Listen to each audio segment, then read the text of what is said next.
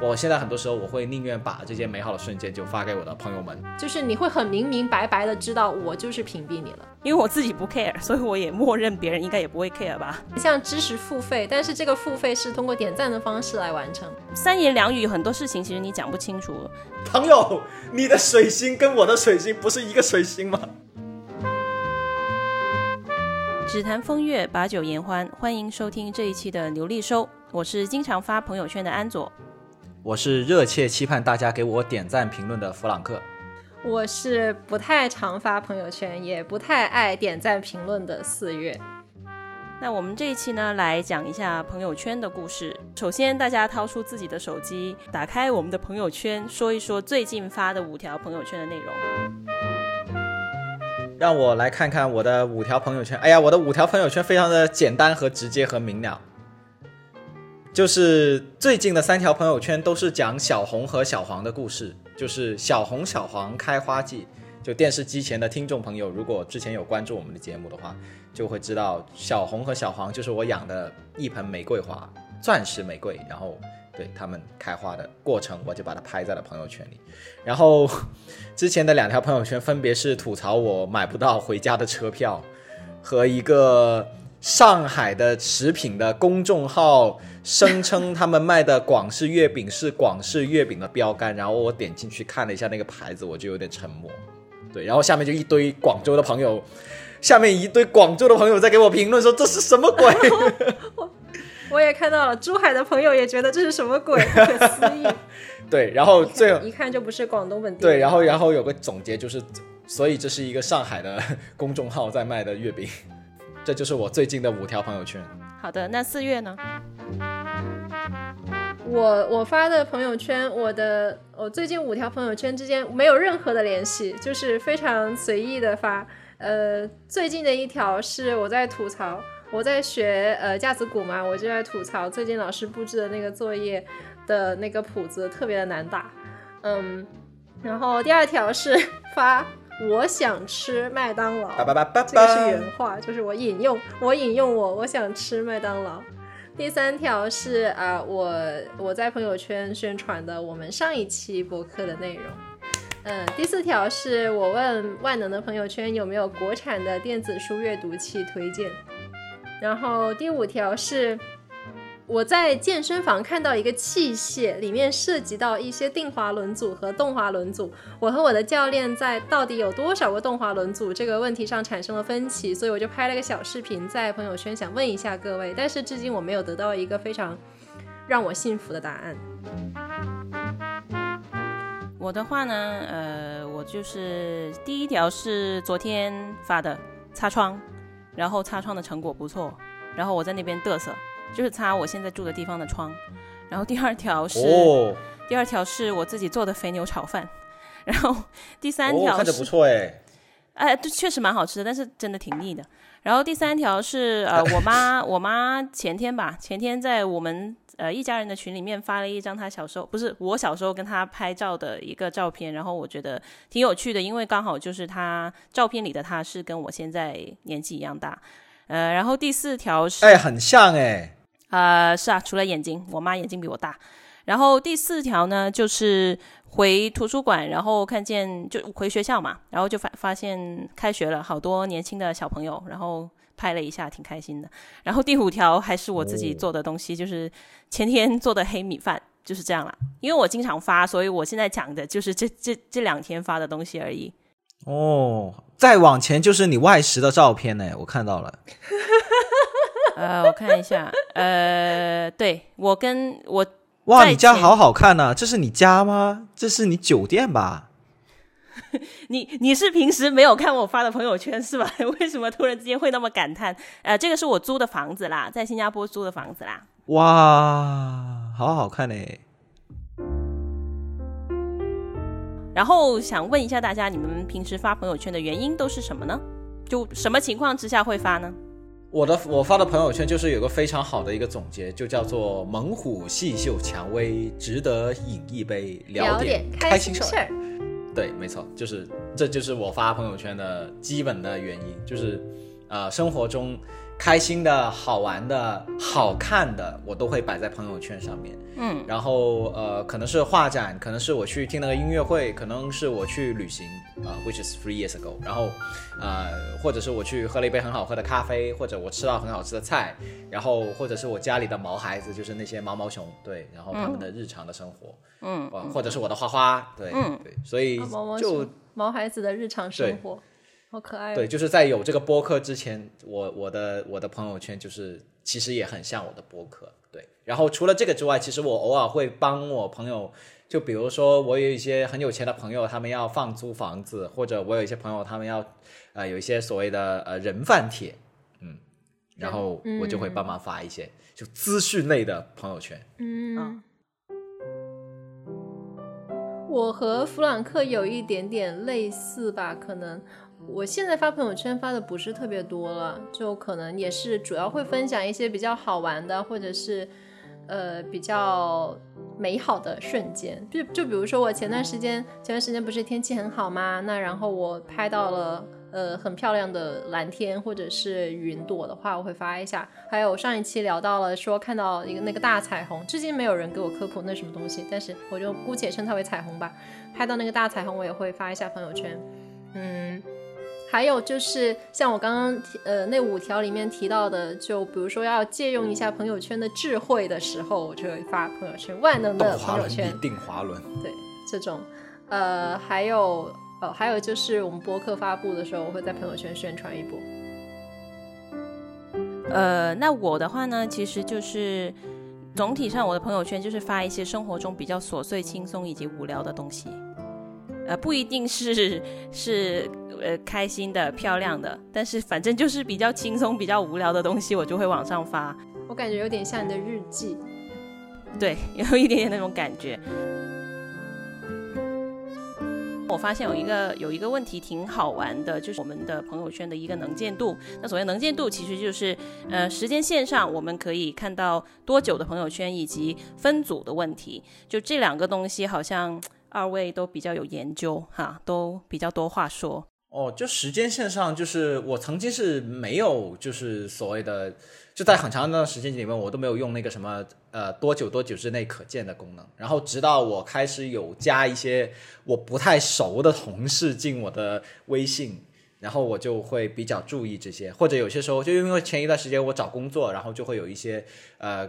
找工作当中遇到的一些联系人，然后我又不太想让他们知道我家里的毛孩子啊、花花啊，或者比较不那么商务虚假的那一面，所以我就会开始呃设置分组或者呃可见。那我现在其实是在一个月可见和这个半年可见之间反复横跳，就是遇到需要相亲的时候，我就会把可见的时间打开一点点，让大家了解一下我个人的那个内心的世界啊， oh. 然后呃，遇到一些加到新的一些商务商务假笑的朋友的话，我就会需要就是稍微的控制一下，就是一个月可见。然后分组的话，其实我曾经是有做过分组的，就是也是什么把我的同事分一组，然后把我同学分一组，把我的长辈分一组。然后后来我发现我每次发我都有点忘了，然后有点觉得很麻烦，所以基本上我现在是没有什么分组可见的。那四月呢？嗯，我现在是一个月可见。我之前有一段时间是设置三天可见的。三天可见的原因其实跟弗朗克也差不多，可能那一段时间呢，我还是一个比较爱发朋友圈的人。然后有时候就是像加一些不熟、不太熟的同事啊，或者就是这种，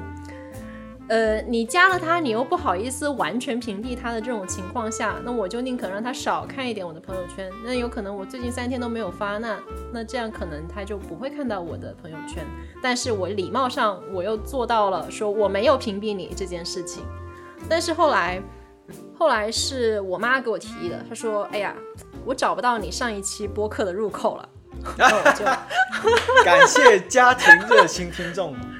对。对，然后我就我就把那个朋友圈改成了一个月可见，这样就可以找一到，还还按我们的频率就可以找到上一期的博客的入口，大概是这样。我觉得你妈妈只是想要就是多看你的朋友圈，嗯、然后觉得你老是这个一个月可见，所以她就非常隐晦的暗示你。呃、呃，没有，之前三天可见，其实三天可见确实是稍微有一点少，就是我自己去体验到我。比如说我去看别人的朋友圈，比如说新加的朋友啊，或者是工作上同事，就是看到如果是三天可见的话，就会感觉到这个人应该还是蛮内收的，就是对对。然后分组的话，哇，我超级无敌多的分组，但我现在没有挂在那个我的主号上面，所以我就不太方便给大家数一下我有多少个分组，而且那些分组之间它可能是存在交叉重叠，就是有交集的。但是我现在经常用的分组就不是很多，分组的原理就是什么家人、长辈、同事，不是同事但是工作相关的，呃，还有一些朋友，大概就是这样子。嗯，但是其实现在有一些不是同事但是工作相关的话，我就会直接加的时候直接设置仅聊天了，就会简单很多。我觉得仅聊天这个功能挺好的，嗯，因为它省去了很多分组的麻烦，但是这个其实别人就会感觉你屏蔽了他，如果他会来看的话。就我觉得 我, 我觉得就微信能不能再加一步，就是不要那么把这个事情做得那么明显，就是一个不太经常发朋友圈的朋友和一个仅对你聊天可见的朋友，你是能看出来的。是的是的是的，我忘了是为什么，但是就是对，就是他 你, 你如果是的话， 你, 你比如说我对你仅聊天，那你点开我的朋友圈，你就只会看到一条横线，就是你会很明明白白的知道我就是屏蔽你了。哦，对。然后如果只是因为他不太发朋友圈或者设置了 N 天可见的话，你就会下面看到他，他说哦，他仅多少天可见。啊、哦呃，你们你们对这个这个东西的了解比我比我比我超认真的看了。虽然我应该是我们三个当中发朋友圈发的最勤的人，但是呃，可能是因为我的我在朋友圈上面的社会关系没有你们复杂吧，因为我。真的，因为我又不在，就我的我的工作主要的，因为你没有什么社会关系吧，可能不是，因为我的工作上面的关系基本上不在中国大陆，所以那我需要工作关系的都是就是需要用到一些社交 A P P 的，都是国外的一些 A P P， 所以就可能没有你们的那个烦恼。听的不是 Tinder， 是 tele, Telegram 或者 WhatsApp 啊之类那些，就其实它不存在朋友圈这个事情，哦、对对对，所以我就对对对对，因为他们分得很清楚，嗯、就是你聊天工具就是聊天工具，啊、社交软件就是社交软件，对啊，嗯，所以我的朋友圈是全部可见的，然后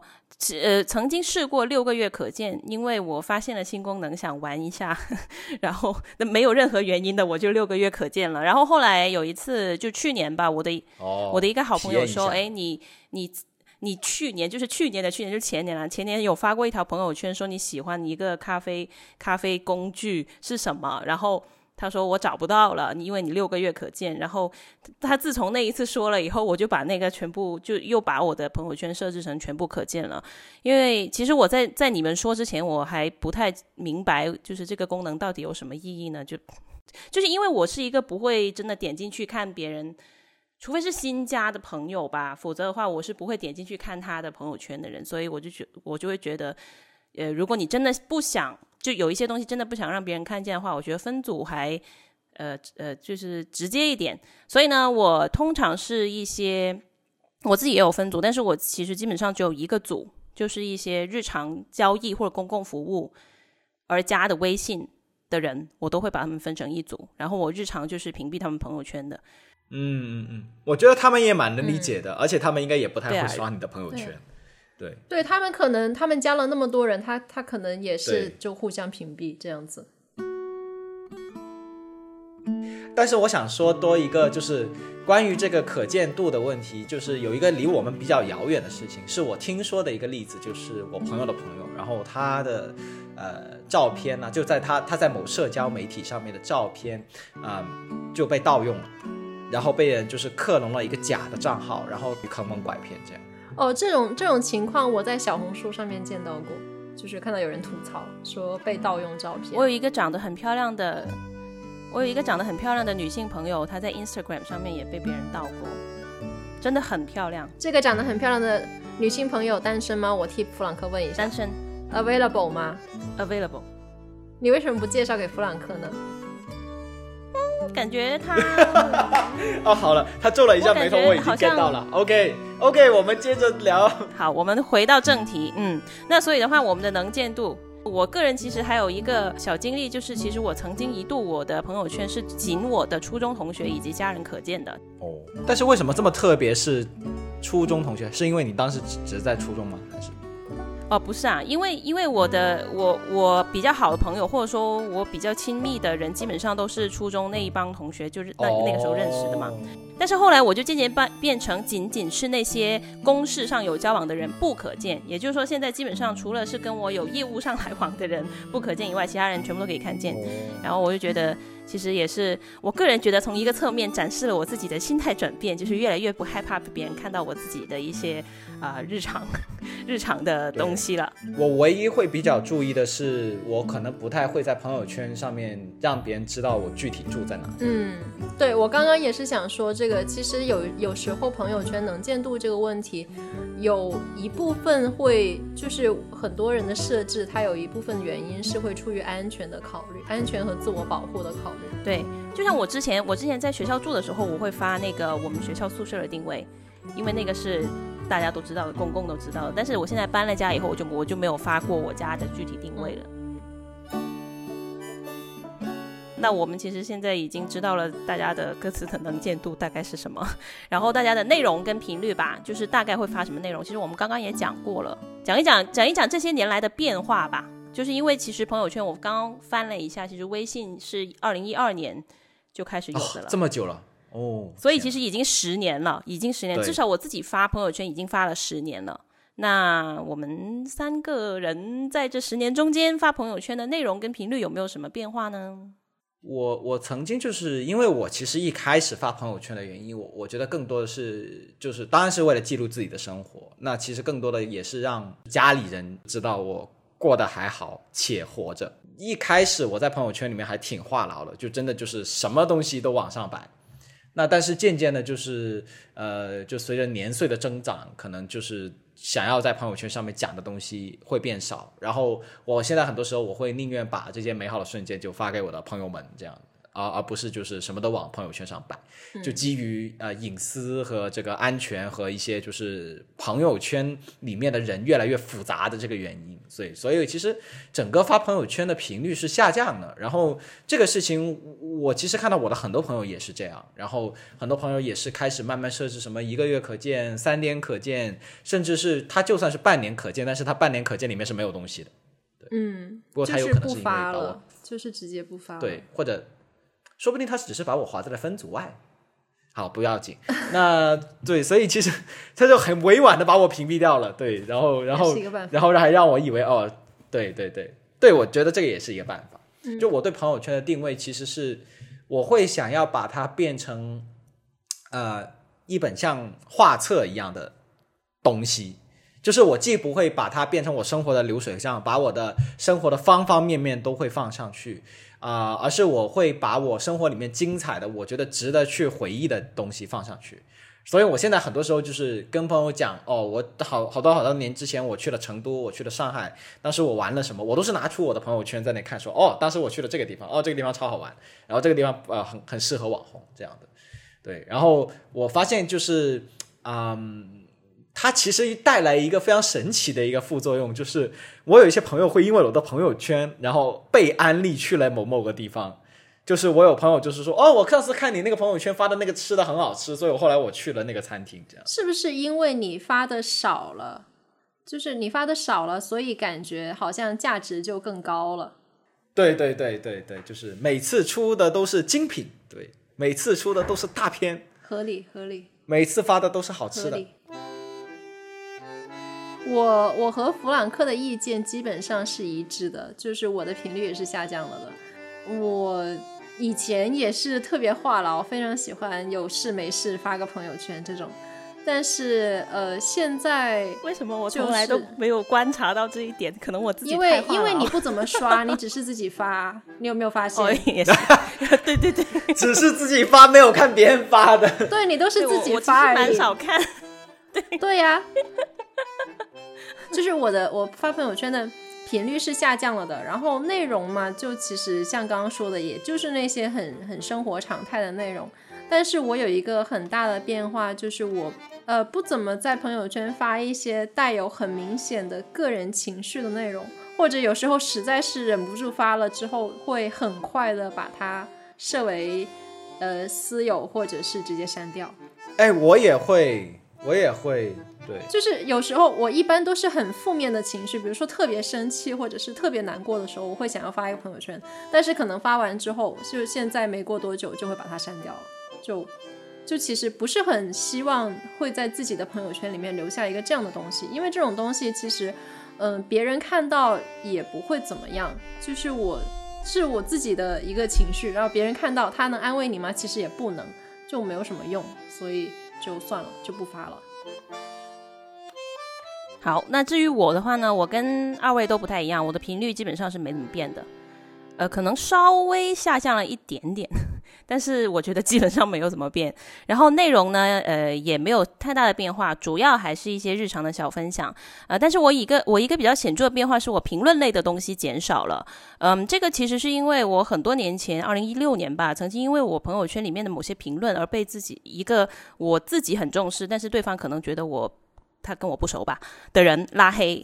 从此以后呢，我就对一些哦这么严重吗？从此以后我就对评论类的东西有了好几年的心理阴影。然后但是我最近一两年就渐渐明白，其实因为这种这种很神奇的原因而拉黑自己的人其实也不值不值得我在意啦。但是呃呃，就所以我也不会说太在意说一定非要减少评论类的朋友圈，但是总体上来说是变少了。因为其实评论类的话嗯三言两语很多事情其实你讲不清楚，就算你讲清楚了，人家看的话，大家大家看朋友圈他不是抱着一种认真去读你写的内容那种心态去看的嘛，所以其实也也蛮容易造成别人的误会的。所以我这一类的呃朋友圈我就少发了，就都是发日常那些漂亮的啊轻松的啊，或者无无聊聊有点小小小小话想说的时候就发一下这样。嗯，我觉得就是虽然就是有很多心理学家说，就是你你在社会呃社交媒体上面，很多人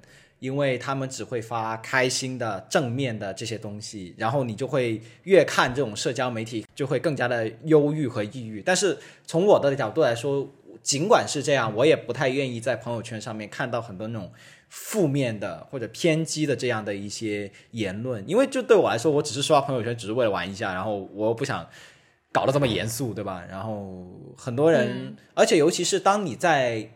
就是不仅是发朋友圈，可能你在微信上面文字聊天的时候，就是对方其实不太能掌握到你具体的语气是怎么样，然后就很多时候一些因为中华的这个文字又很博大精深，所以就是很多时候他们又又可能会误解或者误会，就像是你可能发一个笑脸的表情，然后每个人都会有不同的解读，一样的道理。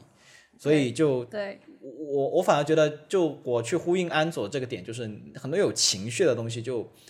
很难在朋友圈上面准确的表达。对，嗯，当然你说哦，我很开心，我吃饱了，那这个 OK。就算是一些呃客观的意见，就是个人观点，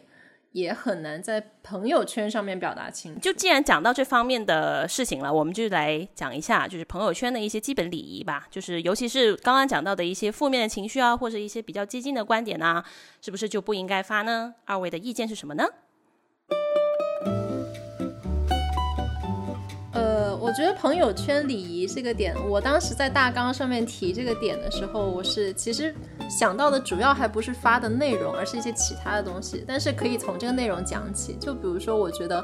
呃，发朋友圈，因为它是一个它其实我觉得是属于一个社交的公共空间。是的。那既然是公共空间，你就要考虑这个地方不只是呃发朋友圈你自己一个人在用，所以要考虑观者的感受。那所谓考虑观者的感受，我个人认为就可能包括比如说尽量不发一些令人不适的内容，或者是具有明显的争议性或者冒犯性的内容，这些就尽量不要发。对，就请不要在朋友圈上面发什么南方大蟑螂啊，什么我在家进了个虫子啊，这种东西麻烦请大家不要在朋友圈上面发谢谢是就是对，这这些是一种。还有一些就是呃，你自己知道一定会冒犯到一些人的这些内容，没有必要发，你发来干嘛？你就是想要冒犯他，那你就发。如果你只是想表达自己的观点，并且你知道这个内容会冒犯到一些人，但是你没有想要冒犯他，那就不要发，就是这样的意思。还有就是我觉得就尽量少刷屏嘛。刷屏呢，怎么定义刷屏呢？我会理解为内容很雷同，质量比较低的内容高频率的发送，我觉得这种就属于是刷屏。像我之前我前两天才因为有一个朋友呃微信好友一直在刷屏，我就把他他刷面野了。他刷屏的内容其实他发的其实就是他在各个地方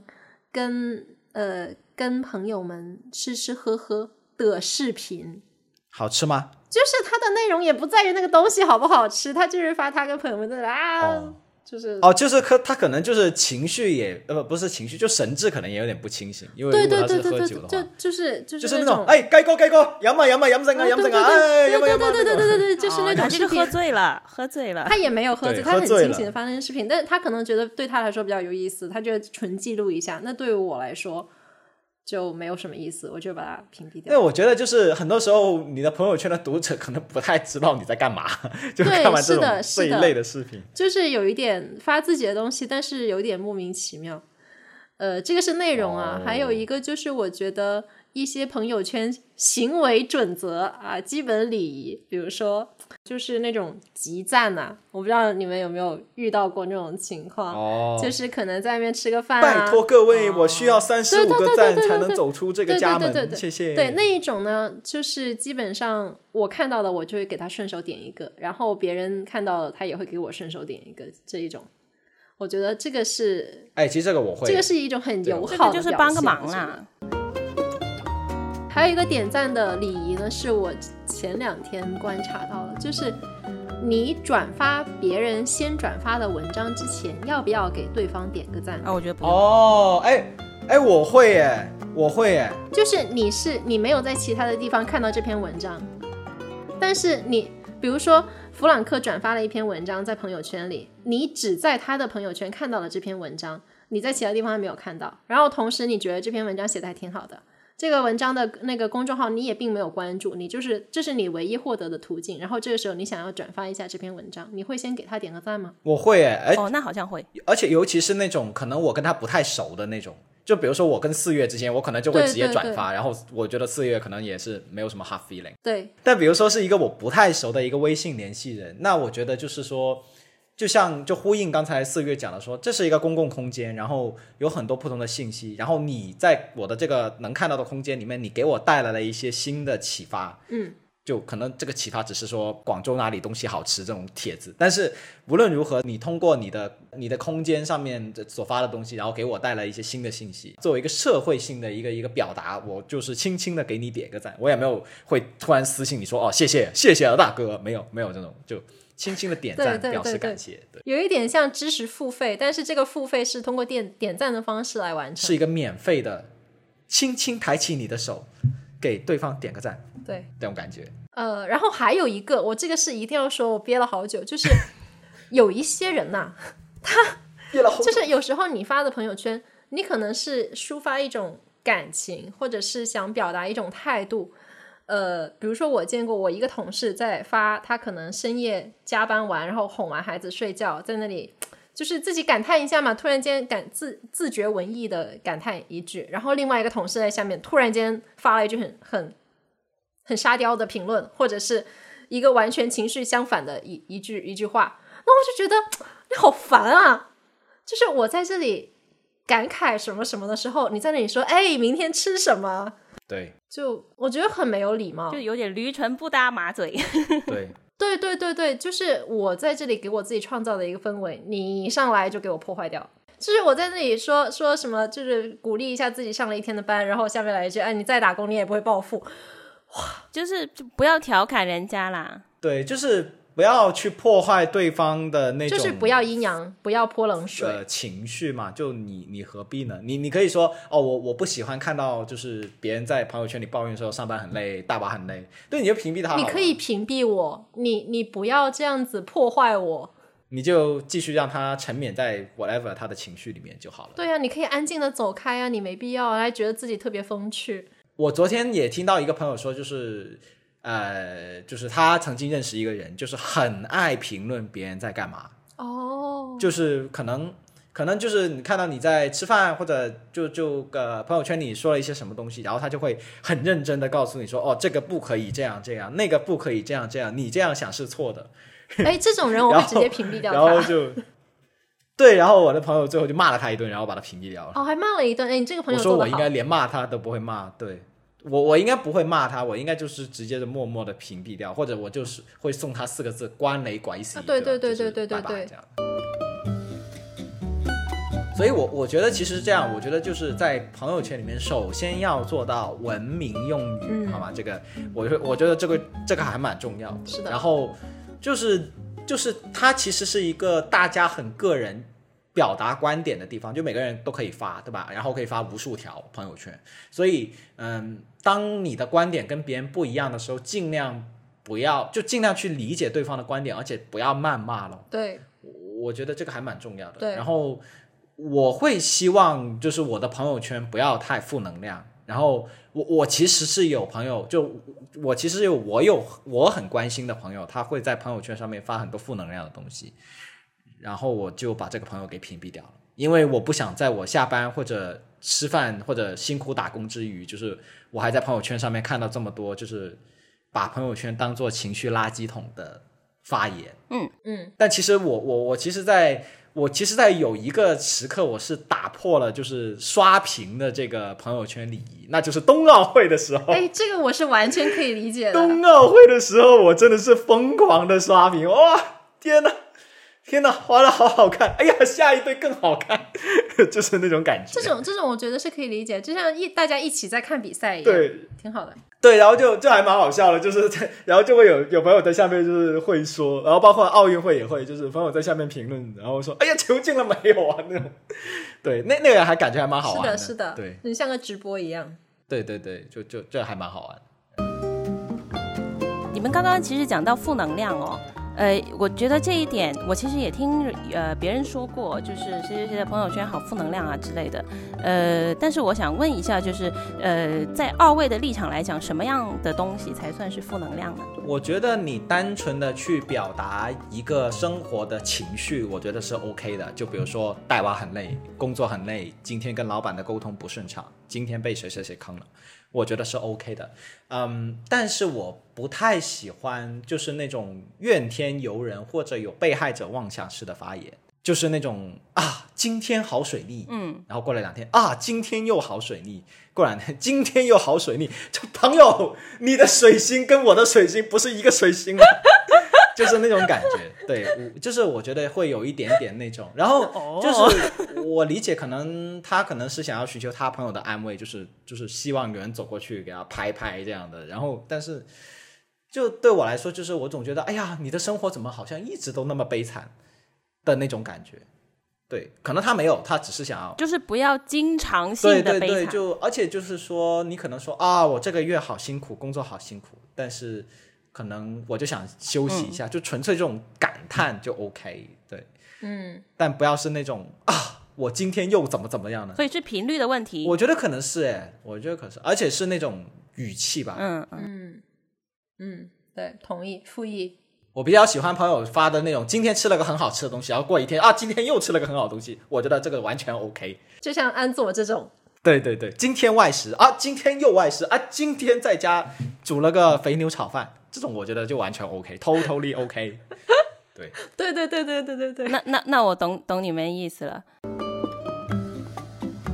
对我来说啊，我我好像我的门门道道，就关于朋友圈的门门道道比你们两个少很多，可能是因为我朋友圈里面的社会关系非常的简单，就相对于你们来讲，我基本上就是真的是朋友，好朋友或者说是家里人这样。所以的话其实对于我来说，我的朋友圈它恰恰并不是一个公共的地方，它是一个比较私人的地方。然后但是当然我自己会觉得，对于我来讲啦，就我自己的话，我会劝自己少说一些争议性太强的话。是的，就还是刚刚那个原因，就是容易被人误会嘛，就是我不太喜欢被人误会，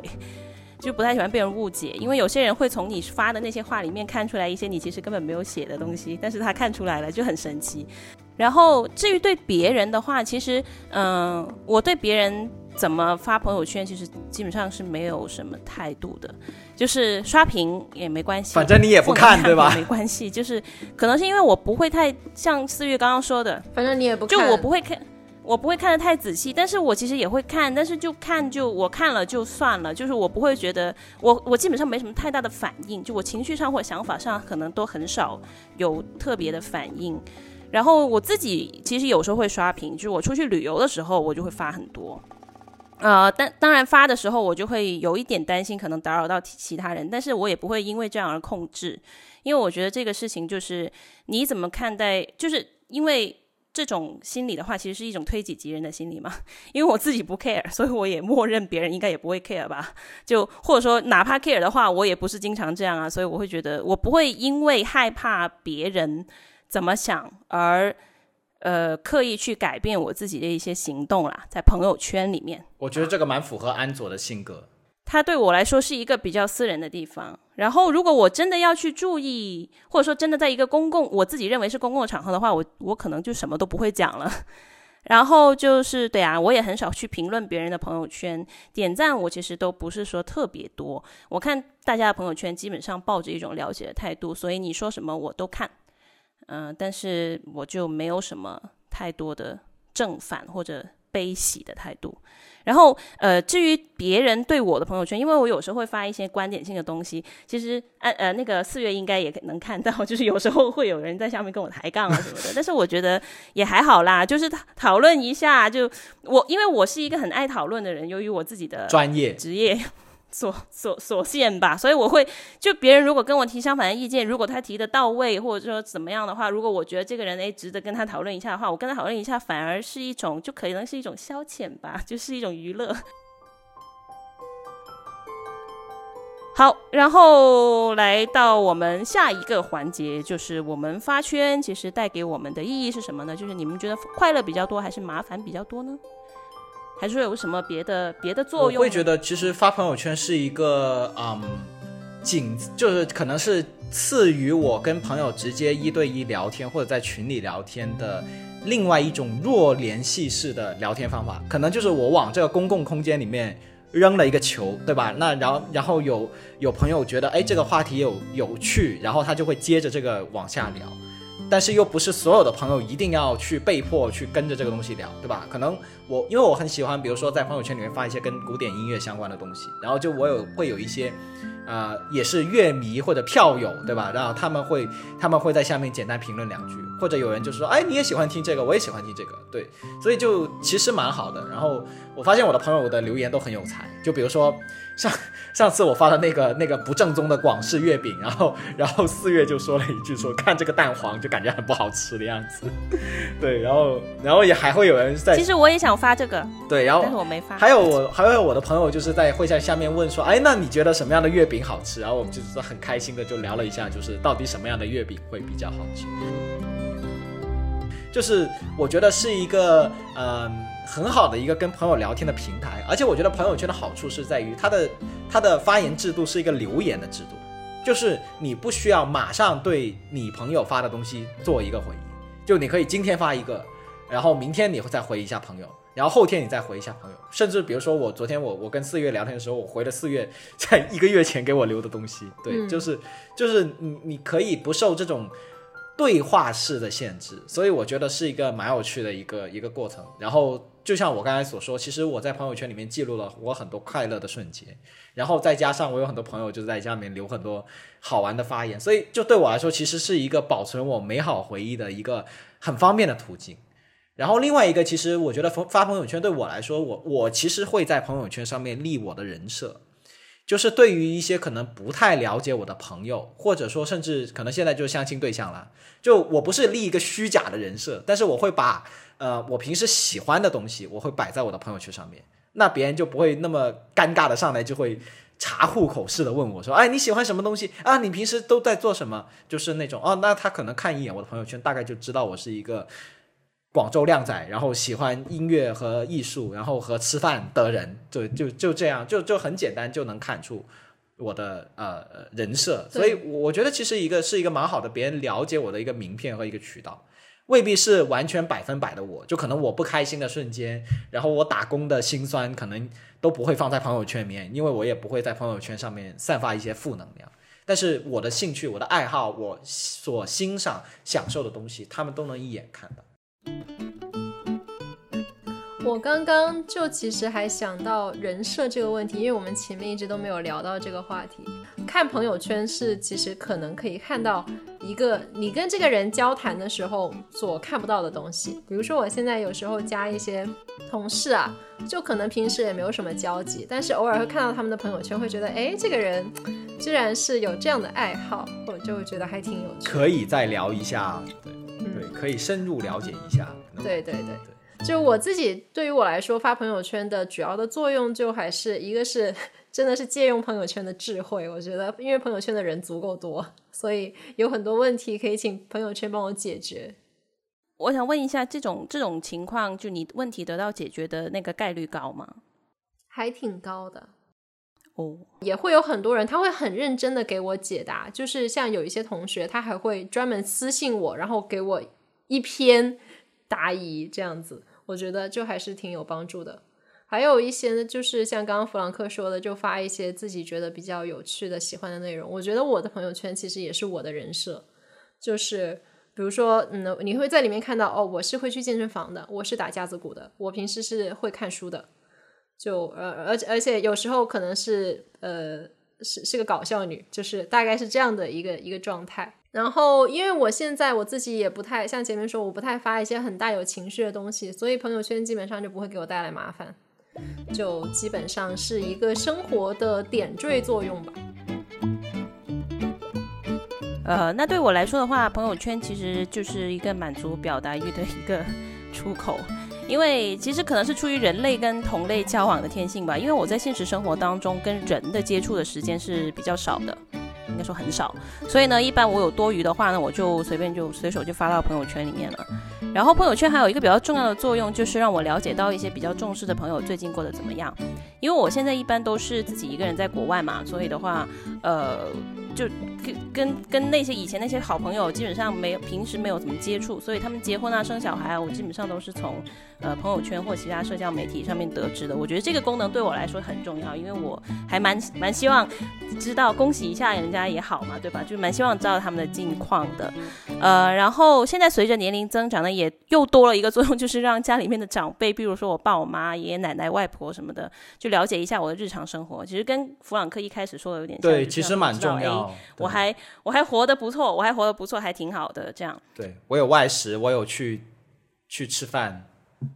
对，就是就是我天天都过得还行啦，就是我家里很健很干净。对啊，就之类的，就是让让长辈，其实长辈也希望了解这些东西，因为我我我奶我奶奶跟外婆都有我的那个朋友圈嘛，然后他们都学会了怎么刷朋友圈，那么。就他们聊，他们学会了点赞了没有？好像也学会了，学会了也学会了，会评论，会点赞。我就觉得这个挺好的，就是老人家他肯定会想知道你最近过得怎么样。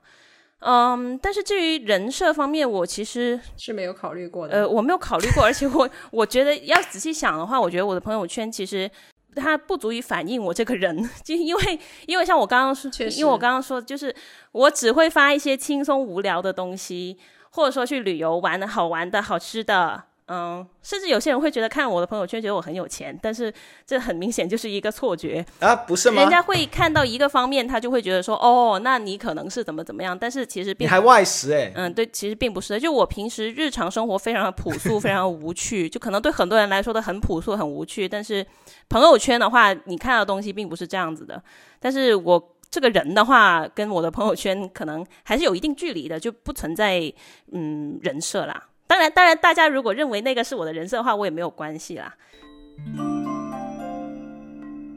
就是做人最紧要开心嘛，就是某 T V B 说得好，你在朋友圈上面无论发什么，其实都是想让自己开心的一个过程，是一个自己的观点也好，情绪也好，一个抒发的一个出口。但是我们也会希望说，当你在抒发情绪或者观点的时候，尽量不要影响到别人在朋友圈上面开心的这么一个过程。那在这个前提下，其实你发什么其实都是你的自由。朋友圈绝对不是什么危险的地方，它是其实是一个我们朋友家人了解我们的一个很好的入口。我们希望朋友圈里的生态能够越来越好，然后大家会学会一些基本的礼仪，然后共享朋友圈，共享朋友圈，对。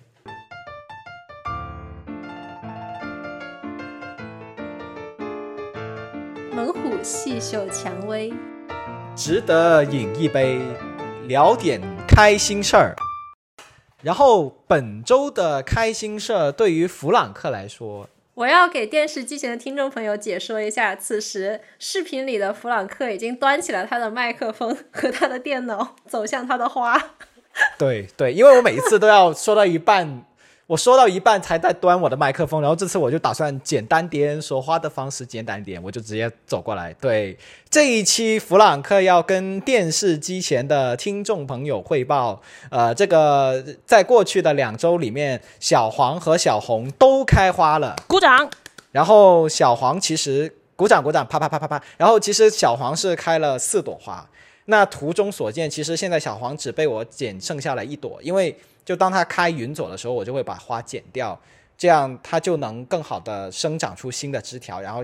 方便下一次的开花。然后这就是准备要开云的小黄，然后这边是已经开云朵的小红。对，然后其实这边还有一个，就是上一个 batch 里面憋的最后的一个这个花苞，就是 number six， 然后它还没有开花。就还期待一下，我们会把弗朗克的小黄小红照片放到我们的 show notes 里面，有兴趣的听众朋友可以去看他们一眼。我想知道玫瑰花会不会结果。哎，其实应该不会吧，让我把这个问题转交给我的生物老师。哎，其实这是个很好的问题，我从来没有想过。不知道我们的朋友圈里面啊，我们我们的朋友圈，我们的我们的我们的电视机前的听众听众朋友，对，有没有比较了解植物的可以回答安佐这个问题？玫瑰花会结果吗？对对对。除了小红和小黄之外呢，就是本周我觉得更呃也是让人开心的一件事情，就是香港终于下雨了，就稍微的降下了温度，就没有之前那么的热，就是天气好。但是呢，好了很长的一段时间呢，你又想天气稍微的凉一下，不要每天都是艳阳高照。 对， 对，所以就是还是有个交替会比较好，人总是想要求变嘛。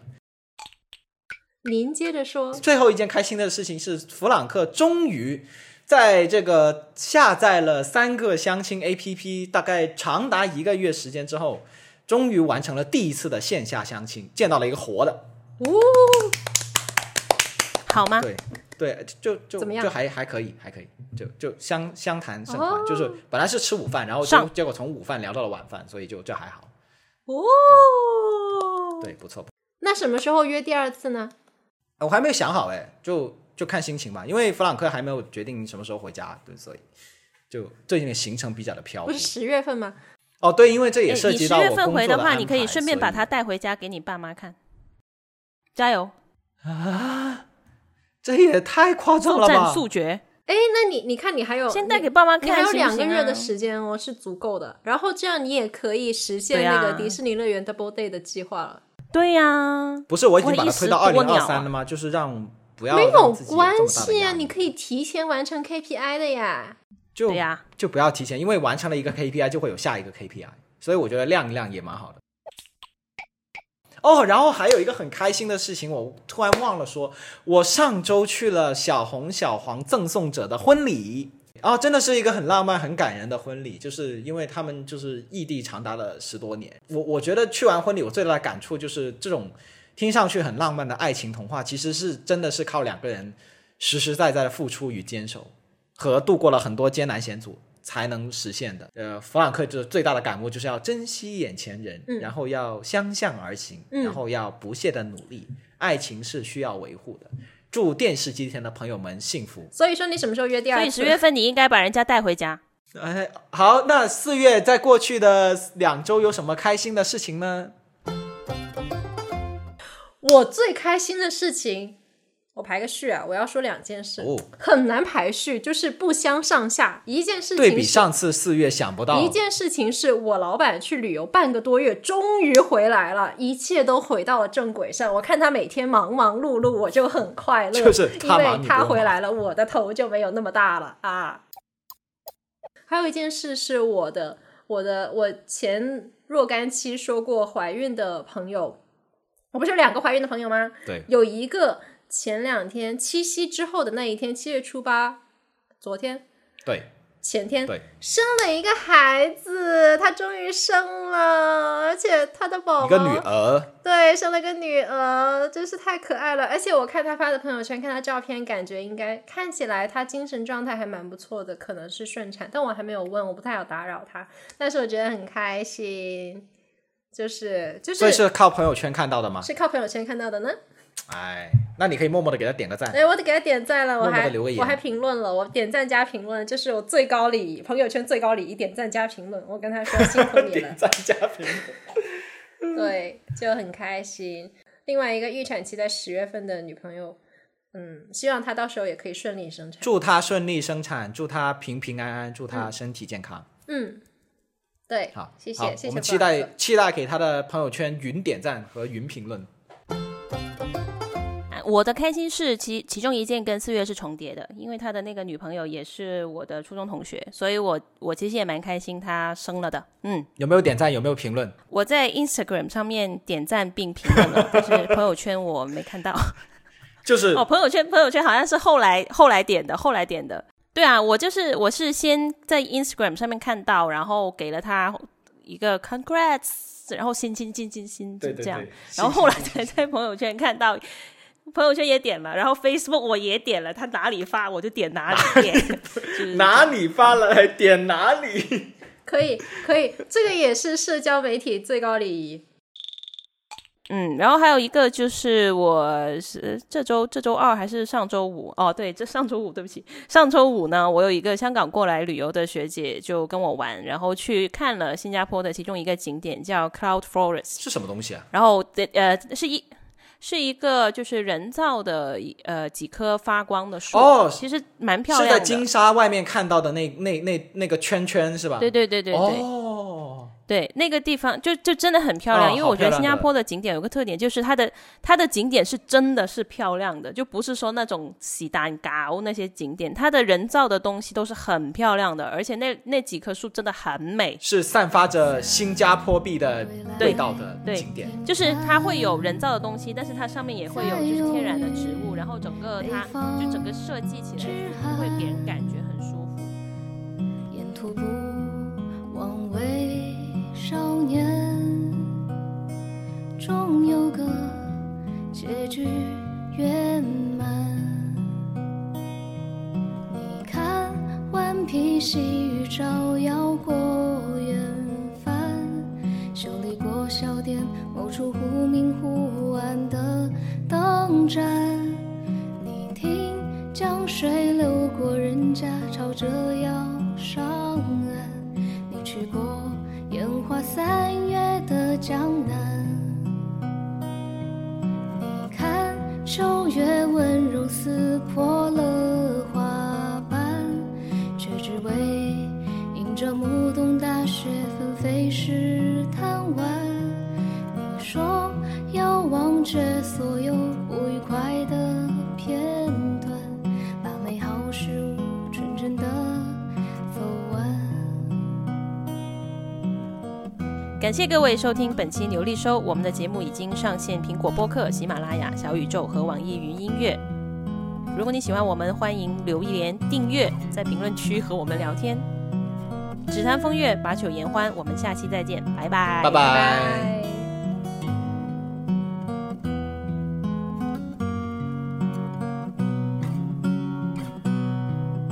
把披发忘记装进铺纸的长街，失败恋爱藏进路人的商谈，把起舞的今日写成诗篇，多年后也不遗憾，把无畏春风融进街边的早餐，把仰头月色化为潇洒的释然，长的故事变成短暂，才配得起勇敢。哎，其实留言、订阅，在评论圈和我们聊天，还能点赞的朋友们，呃，对，还可以点赞。各位观众朋友们啊，听众朋友们，哦，还可以点赞。对，请听众朋友们给我们点赞。拜拜，拜拜。别忧愁聚散，又何惧放胆，让幽邃夜晚浸烫入空山。